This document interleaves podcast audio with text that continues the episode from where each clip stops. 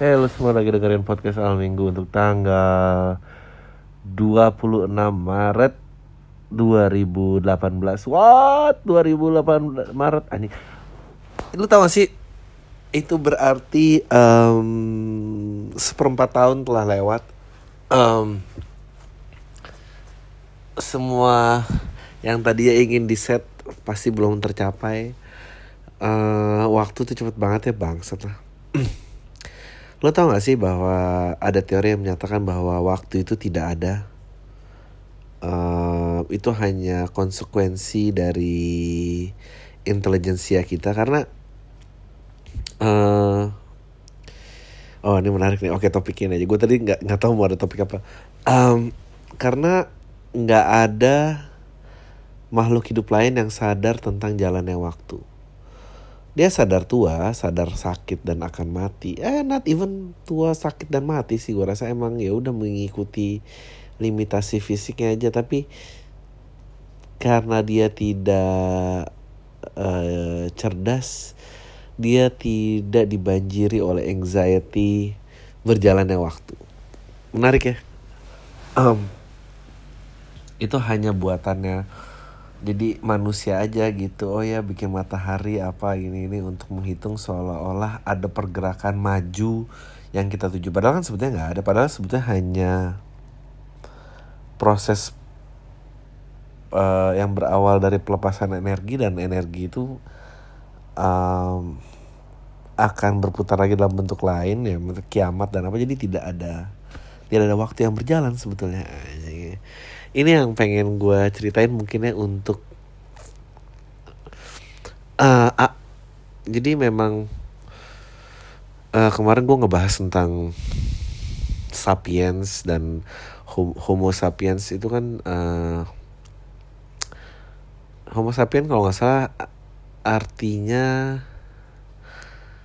uh, arti harfiahnya tuh kera berjalan tegak yang paling bijaksana. Jadi kita even menamakan diri kita aja uh, sangat uh, meninggikan sekali. Padahal belum tentu kita yang paling bijaksana. Uh, terus uh, hanya otak ada organ yang menamai dirinya sendiri. Ini kenapa lo harus otak? Kenapa lo nggak dengkul atau apa gitu kan? Um, jadi gue tuh sejujurnya uh, ini gue kasih tahu alasan kenapa ada ketidakkonsistenan dalam memberikan podcast. Um, karena gue sebetulnya di titik di mana gue bahkan stand up juga lagi males karena gue lagi nggak ada keresahan aja nggak ada yang pengen gue bahas gitu nggak ada like mungkin dua bulan ya sebetulnya semakin baik sini proses yang panjang. Gue belum pernah merasakan ketenangan hidup yang luar biasa seperti sekarang. Padahal apakah uh, lu sudah mencapai titik hidup di mana lu tidak bermasalah Dri gitu? Oh masalah mah banyak banget. Masalah hidup gue sih belum pernah setinggi ini dibandingkan sebelum-sebelumnya. Mungkin ini beban hidup yang paling berat. Tapi gue sudah tidak merasa sebegitunya khawatir. Uh, hubungannya tadi dengan kecerdasan kita adalah jadi pada saat ada lompatan besar dalam intelijensi manusia uh, manusia itu bukan apa ya istilahnya bukan menjadi um menjadi unggul iya menjadi pintar iya menjadi kalkulatif iya tapi semua konsekuensi itu dat juga datang dengan kecemasan. Uh, waktu itu adalah produk manusia yang hadir karena bentuk kecemasannya gitu. Bahwa hey kita nih hidup dalam waktu yang sangat terbatas.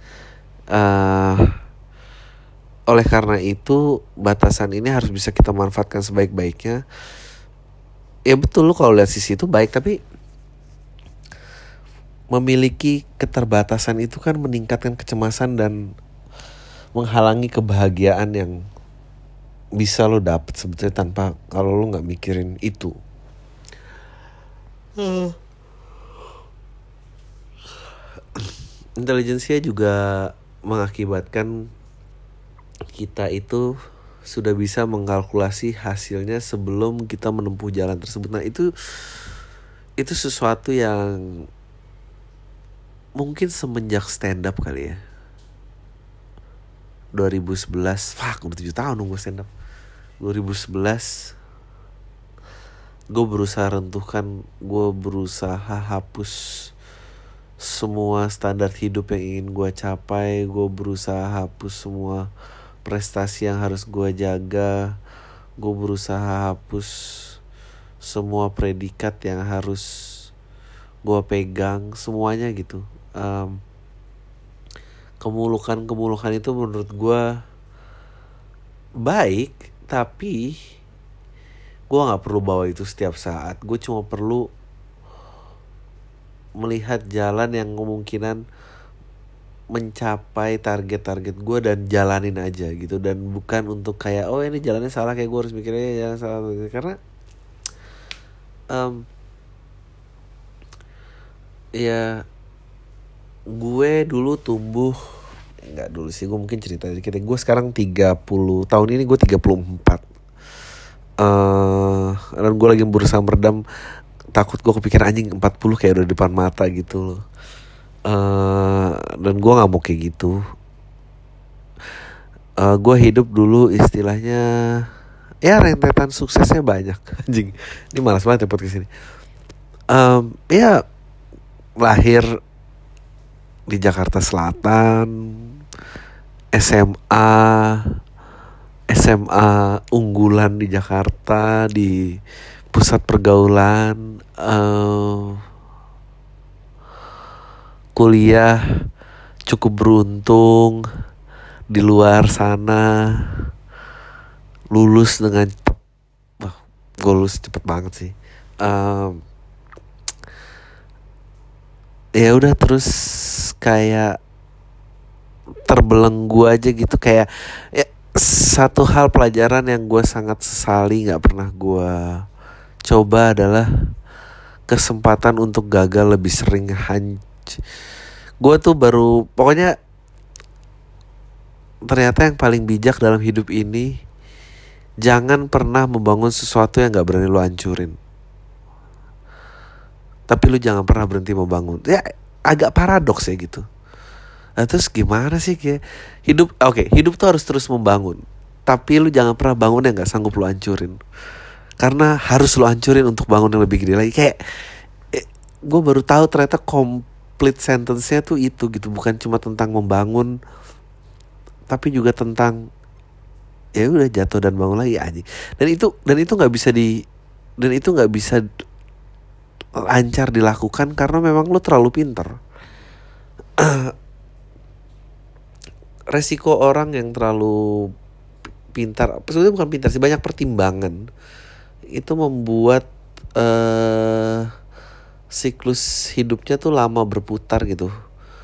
Hidup tuh memang harus menuju ke atas tapi hidup adalah roda yang berputar juga betul. Jadi pada saat lu menuju ke atas itu lu memang dari atas bawah atas bawah atas bawah sampai lu akhirnya ke atas dan kalau lu selalu pengen di atas berarti roda lu nggak pernah mutar aja dan lu nggak akan pernah nyampe ke atas lagi uh, gue nggak tahu gue pernah ngomong kayak ini apa enggak ya. Gue dan gue sangat nyesal sih sangat menyesal gue baru mengerti itu umur 28 gitu kayak 29 mungkin. Um, memang uh, lulus-lulus kuliah menghadapi dunia uh, itu membuat kayak uh, gue harus jaga ini gue harus ini gue harus berprestasi gue harus kejar ini, ini. kayak gue tadi baru main basket. Uh, di sekolah di pasar minggu gue lupa namanya apa nggak di pasar minggu sih warung buncit. Uh, dan gue nanya gitu nih uang sekolahnya berapa? Lu tebak ya uang sekolahnya itu per tahunnya 250 juta. Anjing men. 250 juta tuh kalau dibagi 12 that's like 4 juta an gitu kan 4 setengah juta mungkin ya. Ya 4 juta bener eh 250 bagi 12 12 kali 2 24 kan? Iya. Eh dua juta dua setengah juta. Anjing men dua setengah juta gitu. Dua setengah juta lu tiap tahun bakar Avanza. Dan gue kayak uh, ya mungkin gue ngomong itu karena gue lagi di stage uh, ingin membangun keluarga gitu ya. Itu kayak anjing itu apa sih yang diajarin? Gak mungkin there is no way anak gue mengerti kehidupan di sekolahin di sekolah yang 250 juta gitu setahun. Nggak akan nggak akan menjawab juga gitu. Itu hanya itu hanya keparnoan yang berbicara sih yakin gue you just have to figure it out. I've gue kemarin ngomong gitu di Italk Drive gitu bahwa gue tuh yakin banget. Eh, eh, mungkin ada yang bagian dipotong kali ya. Uh, kalimat lengkapnya tuh gue bilang gue yakin banget kalau lo mau kaya lo temuin sebuah teknologi yang mem memfit keparnoan manusia. Keparnoan manusia di apa pun. Uh, ah ya kayak misalnya jodoh atau apa gitu. Parno tidak menemukan pilihan yang terbaik. Wah lu pasti kaya raya. Parno uh, tidak mencapai tempat tepat waktu. Semua ya nggak nggak ada kemajuan jiwa. Nggak ada kemajuan teknologi itu yang baik buat ketenangan jiwa lo nggak ada. I I don't know like uh, dan ini kayaknya harus dipelajari terus bahkan sampai titik ekstrim sekalipun uh, kalau gue berbicara ekstrim uh, uh, ya ini pasti akan menyinggung banyak orang. Misalnya uh, kehilangan anak itu mungkin dosa bukan dosa sih kayak pukulan paling besar yang orang tua dapat lakukan. Tapi untuk menjaga itu tuh kita kayak dikurung kegilaan sendiri gitu. Gue bukan mereka pasti gue juga kebayang kalau gue jadi orang tua yang hilang anaknya. Tapi ya kayak tadi prinsip gue berusaha memegang teguh itu bahwa jangan pernah melakukan sesuatu yang gak berani lu hancurin. Um,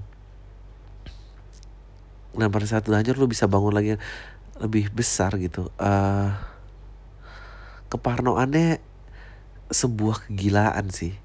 Uh, jawabannya yang tracking anak di mana lah uh, anak kecil harus dikasih handphone. Gue bukan ngeremet cuma kayak gue nggak mau kehidupan ini dikendalikan oleh ketakutan aja. Begitu pula dengan komitmen lo, relationship lo, pekerjaan lo, ekonomi lo. Ya udah biarkanlah semuanya itu terjadi sesuai dengan kehendak yang di atas. Eh atau kehendak semesta atau apa pun lah yang lo percaya itu. Um, gue salut sama or, generasi orang tua kita yang ya udah ke kantor aja dulu nggak perlu ada CCTV ya di rumah gitu ya udah gitu ke sekolah ya anak biarin aja ke sekolah sendiri. Sekarang kayak orang tua dada-dada sama anak di sekolah aja tuh triknya Allah ribetnya. Biar dia nggak anxious lah biar dia nggak apalah. Um, gue pengen mendidik anak gue punya mentality uh, figure it out. Ya cari aja jalan keluarnya. Ya nggak sekolah tinggi tinggi banget nggak sekolah bagus bagus banget juga nggak apa apa kalau lu bisa lu bisa hidup. Gue kenal banyak orang. Tinggal di penampungan. Tapi sekarang merajai Jakarta. Gue tahu orang-orang yang tahu ya. Berani menembus batas gitu. Apalagi sih yang dikhawatirin. Kita udah dikasih nikmat hidup gitu. So live anjing ini motivator banget ya. Ya tapi gue mau motivasi ini karena gue lagi gak ada gue gak ada topik gak ada keresahan dan lagi gak mau marah. Ngomongin ngomongin apa? Ngomongin negara negara gue udah basi lah kayak um, apa gubernur DKI like what do you expect? What do you expect gitu? Dari yang kayak gitu kepilih. Um, embrace chaos. Nggak ada orang yang ingin pernikahannya berakhir dengan cerai. Tapi ya kalau harus cerai ya cerai lah. Udah lah gimana dong? Gimana sih? Jangan bikin nggak ja, tapi jangan jangan nggak settle down. Karena ya lo harus kejar harapan lo harus kejar uh, lo harus ubah fase hidup lo lo um, ya gue pasti ya gak tapi gue sebenarnya juga ragu sih ngomong kayak gini karena karena pasti kayak banyak banget yang ya kayak misalnya ya kalau di kalau lu pacaran ya resikonya diselingkuhin. Kalau nggak mau diselingkuhin ya jangan pacaran. Tapi kan lo harus pacaran kan ya udah jadi jalanin aja. Ya kalau diselingkuhin ya nangis ya sakit hati tapi apa move on di jalan lagi. Ubahlah derita diselingkuhimu itu untuk mendapatkan orang yang baru. Ya aku gak ngerti ya aku padahal udah berusaha dia masih kayak gitu. Aduh kamu tuh padahal baik lo kenapa sih? Itu nggak bersyukur aja. Uh gila dapet deh yang baru. Nggak usah lagi mengejar-ngejar yang nggak mau uh, ya kenapa ya? Nggak ada yang ngajarin ini. Ya belajar rumus Pitagoras penting tapi sayang nggak ada pelajaran tentang hidup. Um, you know tapi kalau gue gue bisa figure it out then I guess you guys can figure it out too. Uh, ya gitulah. So find what you wanna do and no gak usah find what you wanna just do stuff. Gagal ya lanjutin lagi. Gagal ganti yang lain. Tapi jangan pernah berhenti. Semua ada jodohnya. Anjing. Training training training. Kalau emang cinta ya cinta. Enggak ya ya udah. Um, ya kayaknya nih gue udah nyampe di titik ini makanya aduh stand up apa yang mau diomongin? Apa sih yang mau dilakuin lagi? Keresahan keresahan apa? Um, gue nggak pernah. Ya lo harus sadar bahwa di titik apa pun lo yang sekarang lo adalah yang terkuat dari diri lo yang sekarang gitu kalau lima tahun yang lalu nggak pernah nyangka sampai titik ini ya berarti lo juga nggak pernah tahu lima tahun ke depan tuh mau jadi apa gitu. Maksudnya bakal bisa di mana. Jadi nggak usah lah kayak oh gue harus ini ini kenapa semua ngebebanin gue orang tua gue kayak ya orang tua gue kayak tai yang ini tukang ngutang yang ini nyuri duit yang ini selingkuh. Ya lu lahir di situ ya mau gimana? Ya udah dah deal with it. Um, lu juga belum pernah menempuh jalan apa yang mereka tempuh lu juga belum tentu mengerti. Dan lu tau nggak? Kalau lu merasa lu takut menjadi apa pun yang lu takutkan itu kemungkinan juga sama besarnya loh. Lu tidak menjadi apa pun yang lu tidak tak yang lu takutkan. Kemungkinan itu sama besar. Jadi lu melihat air ini penuh apa tidak? Anjing lah. Um, gue nggak tahu. Gue nggak tahu sih mau ngomong apa lagi. Eh Love for Sale lu pada nonton lu Love for Sale kayaknya bagus banget ya. Uh, tapi biasalah. Nggak laku. Tapi filmnya bagus banget. Gue sih belum nonton karena gue nggak kuat nonton diri sendiri. Uh, Iya. Gue kemarin baca si Keanu Reeves ngomong tentang tantenya yang nggak pernah ngerokok, yang keluar selalu pakai sunblock, yang apa gitu bilang.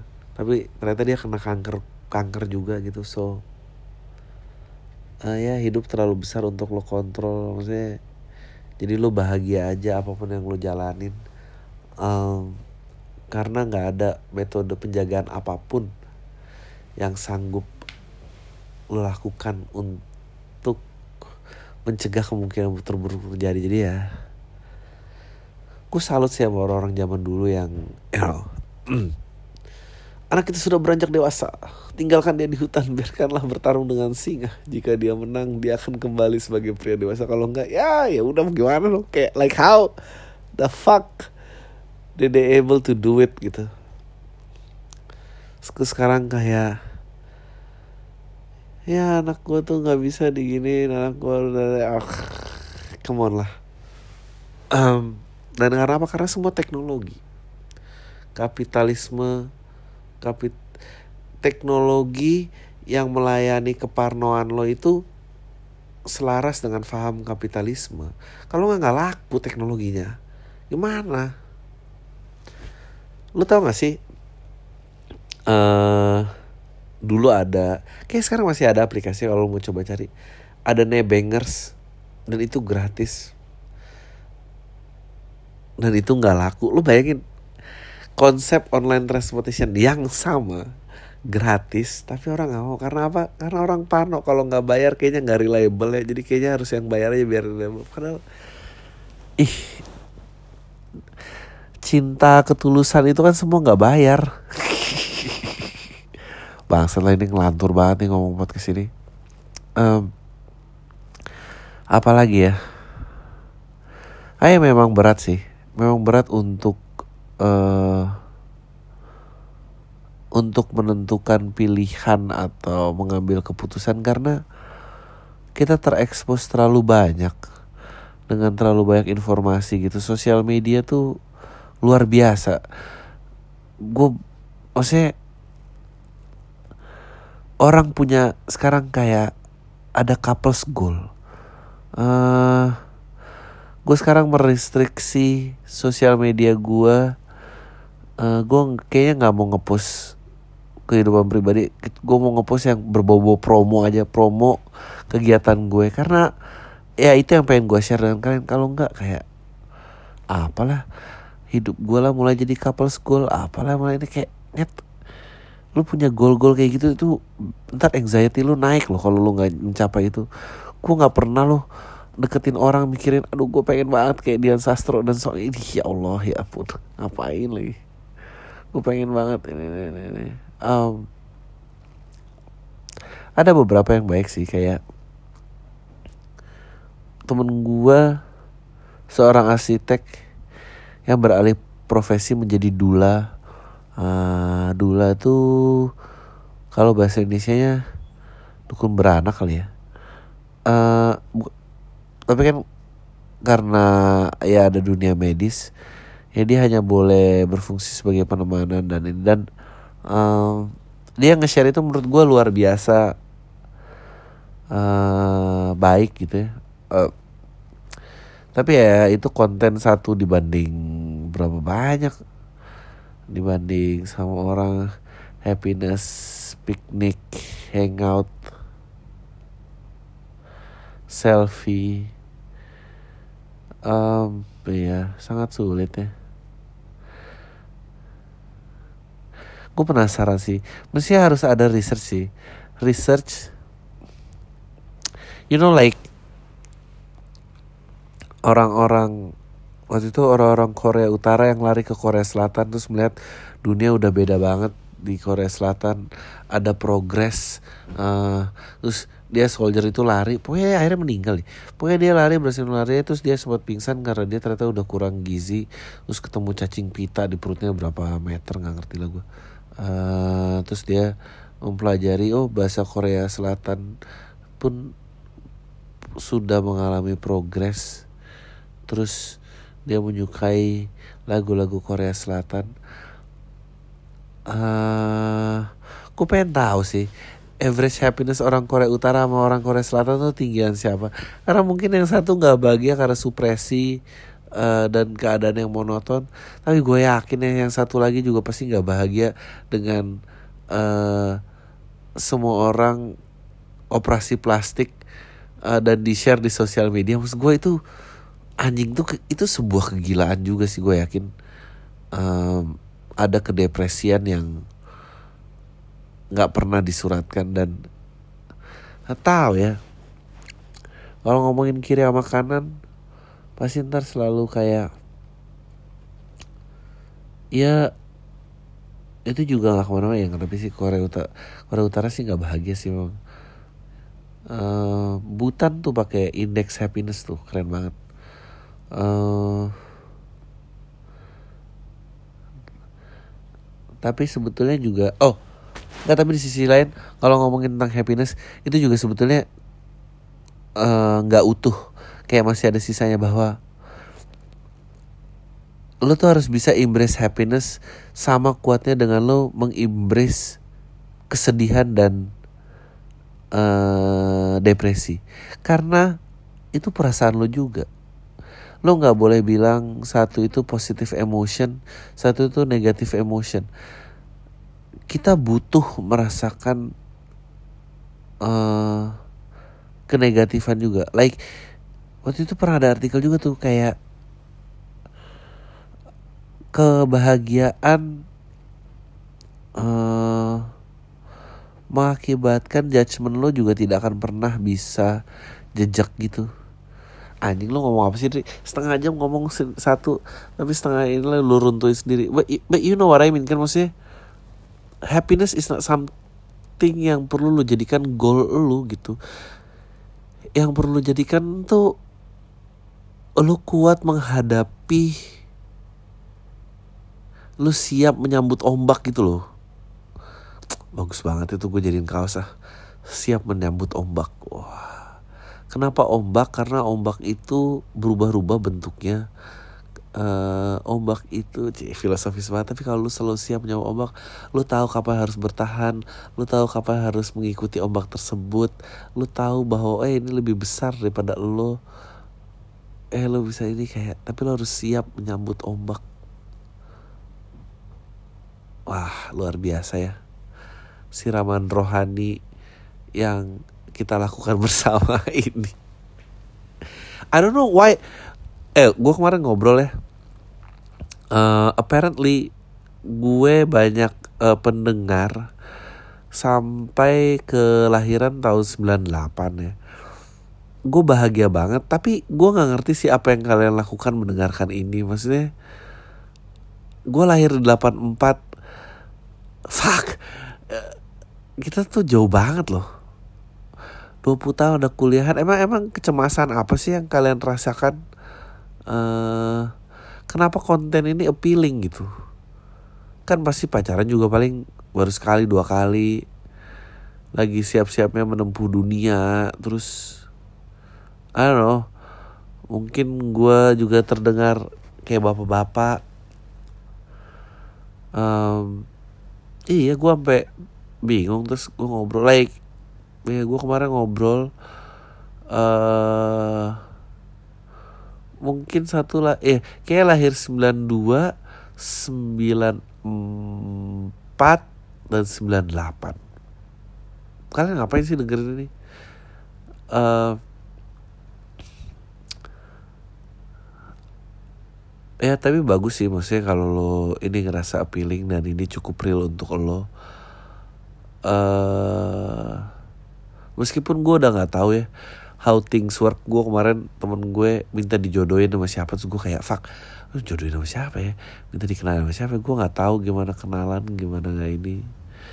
Kan kuliah tuh lagi enak-enaknya lah ya lu mulai dewasa terus pacaran juga mulai beda dari SMA nggak tahu pacarnya SMA dulu sama sekarang juga gue nggak tahu sama apa beda. Tapi gue yakin pasti lebih jorok. Karena fasilitas untuk joroknya jauh lebih banyak um, iya dulu tuh kayak kalau putus atau ya udah ganti ekskul aja pasti lu nggak ketemu lagi. Gue nggak ada sesuatu yang untuk melihat dia postingan tiap di mana IG aduh rusak-rusak memang mental nih. Wow sudah setengah jam.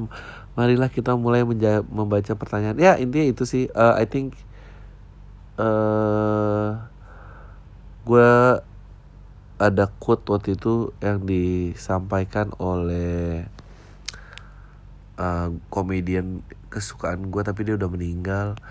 Uh, dia komedian uh, turn into monk.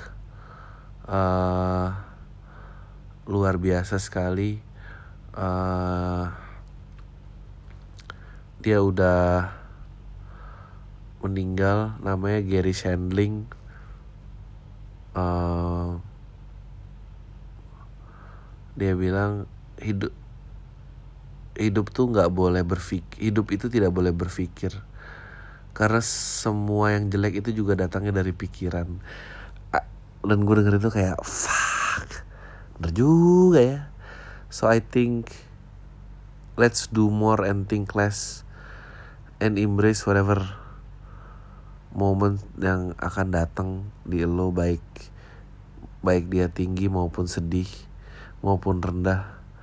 Dan you know what? Things will be okay in the end. If it's not okay then it's not the end lah. Oke okay. Let's go to the question. Bagi yang mau ngirim pertanyaan kirim aja ke podcast awal minggu at gmail.com gue udah nggak gitu lo buka SFM karena terlalu banyak yang nggak penting.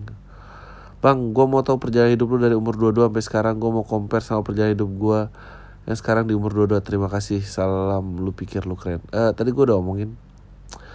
Dua-dua sih gue gue udah kerja ya. Udah lulus S1 lu pasti kalah ntar kalau compare sama gue um, gue ya. Udah mandiri lah udah lepas dari orang tua itu mah gue sih. Halo bang Ardi gak usah sebut nama. Uh, gue punya pacar. Menurut abang punya pacar di usia 20-an itu penting gak sih? Saat ini umur 20 dan bakal jadi 21 bulan Juli ini. Walaupun saya belum pernah punya pacar sekali waktu SMA pernah di pernah deketin beberapa cewek tapi akhirnya malah saya yang dijauhin mereka goblok tapi udah lebih dari sekali pola sama saya mulai intensif ngajak ngobrol digosipin temen-temennya lalu kayaknya kabar saya suka sampai ke telinga gebetan. Menurut abang kenapa ya mereka jauhin saya?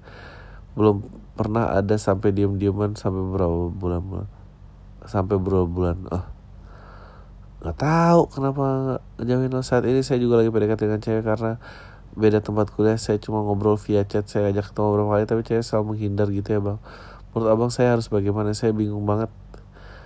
Harus gimana? Bingung juga. Saya salahnya di mana? Uh, makasih udah dibaca dan dijawab sukses selalu um, uh, apakah penting? Ya penting gak penting ya.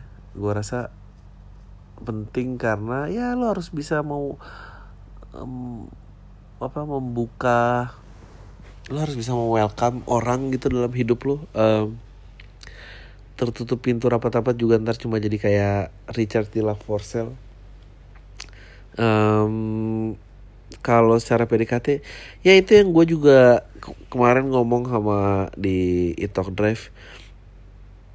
Chat itu buat gue sangat sulit untuk dibaca emosi dan gue gue nggak suka gue gue nggak disukain orang nggak apa-apa tapi gue paling nggak tahan digantungin. Jadi kayak nggak dibalas atau apa kayak ya itu terus kecemasan lari ke mana-mana gitu. Mendingan sih diajak ngomong langsung aja. Kalau emang udah nggak mau diajak jalan ya mau gimana? Ya udah saya kalau gue sih terus terang adalah hal yang terbaik sih. Eh sorry nih gue kita udah lama ini gue gue beneran pengen ketemu dan pengen tahu lo ini jangan tapi kalau memang nggak mau dan ya udah udahin aja. Jangan digantung-gantung gini. Jangan pakai alasan-alasan nggak bisa nggak bisa ini, ini, ini. Tapi kalau lo nggak bisa nggak apa-apa. Tapi gue boleh nggak denger lo tuh maunya apa sebetulnya? Tanya aja gitu. Biar belajar owning up juga lah. Um, kalau sambu kalau ada yang ngobrol intens terus gosip nyampe ke telinga dia terus dia jadi ngejauhin ya tanya aja lo kenapa ngejauh? Ya gue dengar ini. Ya tapi itu nggak salah sih gituin aja. Oke gue dengerin podcast lo di Kolombia eh dan berarti udah gue internasional. Ah gue bimbang nih. Kan cerita gue kuliah di jurusan hubungan internasional dan sekarang ikut program volunteer gitu di Kolombia anjing keren banget nih. Nah NGO yang gue lagi kerja ini nawarin gue kerjaan setelah gue kelar program volunteer tapi gajinya nggak banyak banyak amat karena sifatnya non profit gitu. Cuma kayak semua kebutuhan ditanggung sama mereka kayak terjamin. Nah, menurut lo ini kan gue ambil ini atau gue kelarin kuliah dan nyari kerja kayak biasa gitu atau mungkin eh nggak ambil men gue suka dengerin podcast lo kalau gue gabut lumayan lah ada orang gabut yang ngoceh waktu gue gabut. Keep it up. Terserah bang mau dijawab di podcast apa replay men ambil men. Karena mungkin pengalaman hidupnya nggak akan berulang. Jakarta nggak akan ke mana-mana men. Lu di Kolombia fakit lah. Ambil ambil ambil ambil. Lu selalu bisa lanjutin kuliah lagi. Lu selalu bisa transfer kuliah lu ke tempat luar. Ah minta itu aja. Kalau misalnya gaji kecil mungkin nggak ditransfer. Gue kelarin kuliah di luar lu bayar ini gue hidup gimana ambil men aduh ambil lah Oke, sebelumnya gue udah pernah email dan dibacain belum lama di Pam episode lama random banget karena Pam abis libur. Pas banget ada obrolan tentang jobless di umur 28 dan harus bisa bangkit lagi. Pas banget nih April ini saya jobless karena the company dianggap nggak berkembang selama udah 2 tahun. Sebelum dipecat saya ajuin surat resign aja. Hah? Ya mending nunggu dipecat dong dapat pesangon. Saat ngapain lu? Aduh. Ada pilihannya nggak? Kalau nggak ada pilihannya nggak usah resign lah. Di saat yang tepat buat ngejar passion atau menggali kesempatan di keterdesakan ini lahirnya PAM gak sih? Beberapa teman ngasih nasihat buat saya kejar passion tapi saya gak ngerti passion saya apa tuh kan Gak semua orang main ngerti passionnya apa ah, juga gak ngerti waktu itu passion gue kalau ditanya apakah gue suka stand up ya gue suka stand up sekarang tapi apakah dulu gue tahu gue mau ngelakuin stand up pas pertama kali Gak tahu men. Gue cuma pengen tahu gue cuma tahu gue pengen ngelakuin gitu. Nggak ada yang salah nggak ada yang benar sih menurut gue less thinking aja sih. Uh, cuma sempet seneng ngeband terus kemarin bikin album sold out terus bubar H plus satu konser. Gimana sih? Ya. Coba aja lagi men. Coba. Menurut gue kalau time management lo bagus ngelakuin dua-duanya juga nggak salah kok daripada cuma duduk konsep kejar passion apa nggak kejar passion aduh ngapain sih oh ini ada yang ngajakin gue interview oke okay. Semoga sehat selalu gue mau nanya nih gimana cara ngajak kenalan dari sama cewek di kantor sebelah yang selantai. Ah, di tiap makan siang atau pagi gue sama dia selalu ketemu soalnya kantor kita satu pantry. Gue yakin dia tahu gue soalnya gue pernah nge-MC di acara kantor di mana dia juga hadir di acara itu. Cie tiap makan siang rasanya pengen deh duduk di sebelah dia dan ngajak ngobrol. Kenalan masalahnya kalau dia makan pasti tuh rame-rame sama cewek-cewek temen-temennya. Dan kalau nunggu temen-temennya cabut nggak mungkin soalnya dia juga ikut cabut. Itu aja dari gue semoga loversnya bisa lama di bioskop. Ya ajak aja tegor tegor. Halo. Senyumin sekali dua kali makan mbak. Kita ketemu terus tapi nggak pernah ngobrol nih. Han gimana cara ngajak kenalan? Gitu itu benar ya? Halo lagi apa? Eh enggak jangan lagi apa lagi? Kayak halo makan terus. Ya halo aja hai. Senyumin apa gitu. Um, terus kayak udah berapa kali kita aduh seringnya kita papasan ya? Gituin aja like you know. terus apa kayak pokoknya gue lebih percaya interaksi-interaksi langsung daripada kode-kode lagu di IG stories. Aduh itu menabur garam pada lautan aja. Nggak tahu siapa yang ngambil. Oke okay. saya lagi deket sama cewek sekantor dan saya tahu dia pernah diberi hadiah dompet dan jam sama mantannya. Kalau misalnya saya lakukan hal yang sama kira-kira menurut abang worth it nggak untuk usaha saya deketin dia? Atau malah kelihatan cemen? Thank you. Ah menurut gue sih kasih aja apa yang bisa lo kasih lah nggak perlu ini karena ya lo mau apa ntar mantannya tajir lu depresi mundur. Ah bego. Mendingan ya udah kasih aja apa ya. Maksudnya lu sanggup ngasih lagi deket aja menurut gue tuh perhatian yang udah luar udah luar biasa banget kok kalau emang dia suka sama lo. Oke saya ingin bertanya. Jadi gini bang. Gue jangan pacar oh jadi gini bang gue jalan sama pacar teman gue udah dua minggu. Tiap pagi gue dikasih uh, oh dikasih post a picture toket. Dan akhirnya ketahuan sama pacarnya buset. Tapi bukan sebenarnya salah gue gue korban keadaan. Wah bagus gue suka nih. Lu gak ngerasa salah. Apa gue harus tetap lanjutin gak bang? Lanjutin lah. Dan sebenarnya gue juga nggak suka suka banget sama tuh cewek. Lah dan gue nggak mau bangun relationship yang pondasinya post a picture tete. Gue bangsat gak bang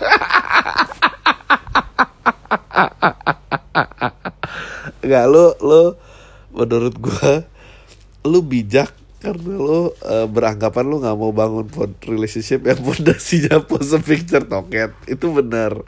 Tapi lo lebih bangsat karena lo nggak suka suka banget. Tapi lo masih minta gambarnya gitu kan udahlah. Lo bangsat di situ. Eh tapi bisa menurut gua apa eh menurut kamu eh bisa ada nggak relationship yang bahagia yang pondasinya itu dari ngirim gambar toket? Ada kan iya siapa tahu lu pacarin terus tiga tahun kemudian untung kamu dulu ng- ngasih gambar toket ya kalau kita.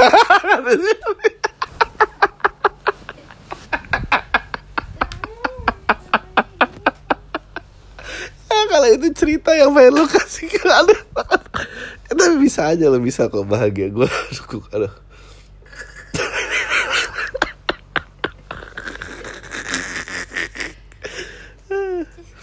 Bang kalau disuruh pilih mending jadi Hotman Paris atau Raffi Ahmad kenapa? Eh Hotman Paris lah. Eh gue nggak kebayang hidup dari fame. Hotman Paris paling nggak hidup dari kepintarannya dia, hukum secara hukum. Eh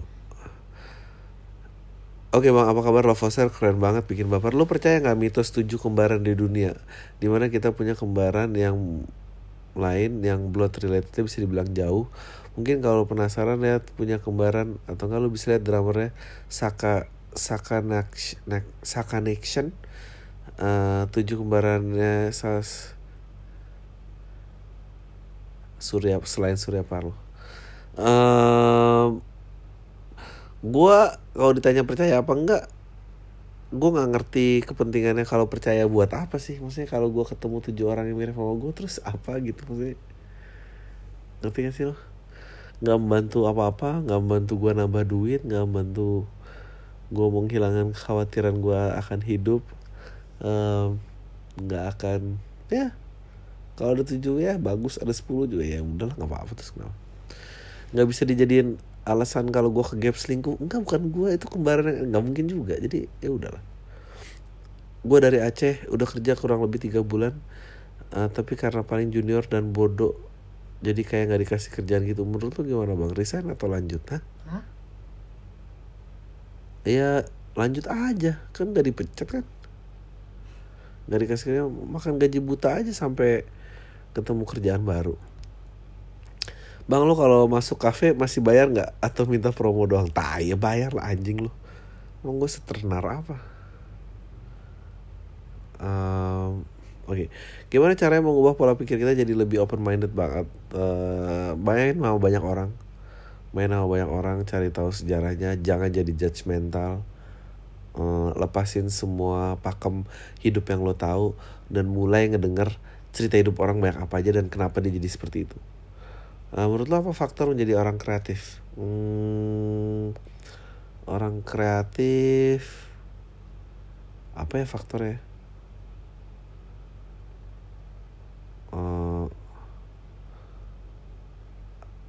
Apa ya? Ya gitu deh, eh, nggak tahu gue. Ini yang panjang ini terakhir. Halo Bang Adri. Jadi orang kreatif itu menurut gua berani mendesain, berani memutuskan segala sesuatu sendiri tanpa approval orang lain ya. Menurut gue itu jauh itu kreativitas yang paling hebat. Bukan masalah kayak menghayal dan apa segala macem. Eh, tapi lebih kayak ya udah deh gue kayak gini, gue percaya banget sama jalan itu. I think creativity mulainya di situ. Eh, lo nggak harus ikut jalan kebanyakan orang lain. Oke, gue mau minta pendapat. Gue kerja di salah satu kantor konsultan hukum. Gue di tempat ini baru lima bulan masih junior. Gue benci banget sama supervisor gue karena dia nggak pernah ada dalam mood bagus untuk kerja. Menurut cerita dia sudah muak sama kantor gue. Kantor gue suasananya seru tapi tiap dia datang vibe kantor gue jadi jelek. Dia benci banget sama bos gue. Kebetulan bos gue ini orang Perancis yang dijadiin pemimpinan jadi pimpinan cabang. Supervisor gue sifatnya ngelunjak. Hal yang bikin dia muak adalah dia merasa lebih mengerti keadaan sini dibanding bos gue. Hal yang membuat gue nggak suka adalah dia merasa untouchable banget karena dia senior di bidang gue. At some point, gue menemukan bukti bahwa supervisor gue ini ngelap duit inajis yang jumlahnya lumayan secara berkala. Ini adalah uang kan uang yang dipakai untuk menjual beberapa ofisial di kantor pemerintahan agar klien kami lolos. Ah, tapi kalau itu kebijakan kantor lo, dia berarti nggak nilap dong. Supervisor gue memanfaatkan bos gue yang nggak ngerti situasi ini padahal official minta sekian juta sama supervisor gue di markup sampai 100% lebih. Oh. Jadi emang polisi kantor lu udah nyogok dia mau nilai juga juga ya? Karena ini uang pelicin jelas nggak ada nota tapi gue ada bukti yang jelas banget karena salah satu official gue yang disuap itu adalah salah satu kerabat keluarga gue yang sering main ke rumah. Gue di titik benci banget sama supervisor gue sampai gue pengen buat ngelaporinnya ke bos gue nggak usah jangan. Masalahnya adalah gue nggak mau terlihat sebagai tukang lapor. Iya udah dan cari mulu di kantor gue selain itu kalau gue laporin dia gue akuin keadaan tim gue akan susah karena tim kita ini fresh grade dan supervisor gue ini orang yang sudah puluhan tahun menjadi kerja ini menurut lo gimana bang? Apakah gue perlu laporin? Gak usah. Sukses podcastnya kalau ada kesempatan ayolah stand up di Bali gue pasti akan nonton. Thank you. Gak usah men. Ini tuh udah hal-hal yang di luar dari bantuan lo kalau mau lo resign aja tapi ya lu cari aja sampai dapat baru resign. Ngapain lu repot-repot kayak gitu. Jangan men. Gue kasih tahu. Gue pengen nanya lagi boleh nggak? Benturan apa yang menyadarkan lu pribadi untuk lebih mentingin dan kembali ke keluarga terutama orang tua lu dulu? Kenapa gue nanya gini? Karena ortu kita kayaknya sepantaran deh. Latar belakang gue keluarga gue selalu sempat jadi anomali. Jadi kakak gue kelahiran 18, 1983 baru aja meninggal oh Agustus 2017 karena sakit. Selama momen itu bokap gue buka cerita ke nyokap. Waktu bokap muda dulu dia pernah dilamar sama orang sakti atau soleh yang kayak terjamin gitu bilang bahwa anak perempuannya suatu saat akan meninggal di usia muda. Mati muda gitu praktis bokap gue percaya. Lalu doi ketika kakak gue ini lahir oh sorry itu hirem kakak gue lahir emang dikasih perhatian lebih gitu sedari kecil. Makanya perhatian bokap gue kakak gue ini timpang dibanding adik-adiknya. Di bawahnya alhasil di masa di gue udah layar yang enggak-enggak dan benci keluarga. Makanya gue connect banget sama jokes tentang keluarga lo. Tentang keluarga lo karena itu related banget tentang ngobatin pilu kehilangan kakak gue emang gue bikin jokes apa ya? Apalagi keinget ketika gue masuk ke liang lahat untuk menyambut jenazah gue disuruh uh, ikamah pula. Haru banget cukup berterima kasih atas jokes yang lo buat karena udah kayak semacam terapi mental gitu. Oh makasih men bagus lah kalau berguna dalam kehidupan lo apalagi kakak gue ini meninggalkan tiga anak yang menjadi keponakan gue sekarang. Tolong jawab benturan apa yang menyadarkan lo um, aduh gue baca emailnya salah lagi. Oke. Okay. uh, gue jawab dulu deh. Gue karena gue sadar bahwa hidup untuk maju itu harus bawa beban bukan taruh beban. Uh, dan gue sadar um, hidup ini bukan tentang gue jadi kalau kalau bisa berguna buat orang lain kenapa enggak? Gue sadar itu bahwa karena ternyata gue yang selalu mementingkan diri gue ini nggak ke mana-mana juga. Cukup penjawab oke. okay. Anjing sumpah ya gue kebangun jam satu malam uh, terus tidur tidur ayam sambil nunggu subuh sambil dengar podcast lu minggu lalu terus pas sub, menjelang subuh gue dengerin lu baca pertanyaan gue gue gue nggak pengen sih pertanyaan gue dibacain serem malu gitu. Mintranya gue sebetulnya pengen lo jawab di email tapi lo nggak balas gue kira lo nggak suka baca email. Aduh uh, lagi untuk pendengar hanya karena lo sudah satu frame sama Gading Martin. Eh ternyata karena lo sakit. Ya udah jaga-jaga kesehatan supaya ciamik pikiran tetap ngalir. Sorry jawaban lo soal ketri eh ini lucu deh sorry jawaban lo soal kriteria cewek lines atau lesbi kayaknya ngelantur deh Dri. Oh ini tuh Lines lesbi. Kayaknya gue bacanya cewek lines. Lines apa sih? Aku kira garis, garis perempuan. Iya. Garisnya cewek lines. Apa yang gue maksud? Itu cewek lesbi gitu loh. Belok atau apalah. Nah gue pengen tahu cewek-cewek itu secara fisik menurut hemat lo gitu. Oke gue jawab Oke. Secara fisik. Sebenarnya secara eh, fisik aku nggak mau jawab ah. Secara fisik sebetulnya udah nggak bisa sih Dijawab lagi. Maksudnya Tidak ada batas. udah nggak ada batas. Ada yang memang kelihatan banget berpenampilan yang sangat maskulin. Tapi even yang berpenampilan sangat maskulin itu juga pasti selalu ada pengecualian bahwa oh ternyata dia emang penampilannya doang ya gitu. Ada yang satu paket ada yang enggak ada yang apa ya? Lu kayak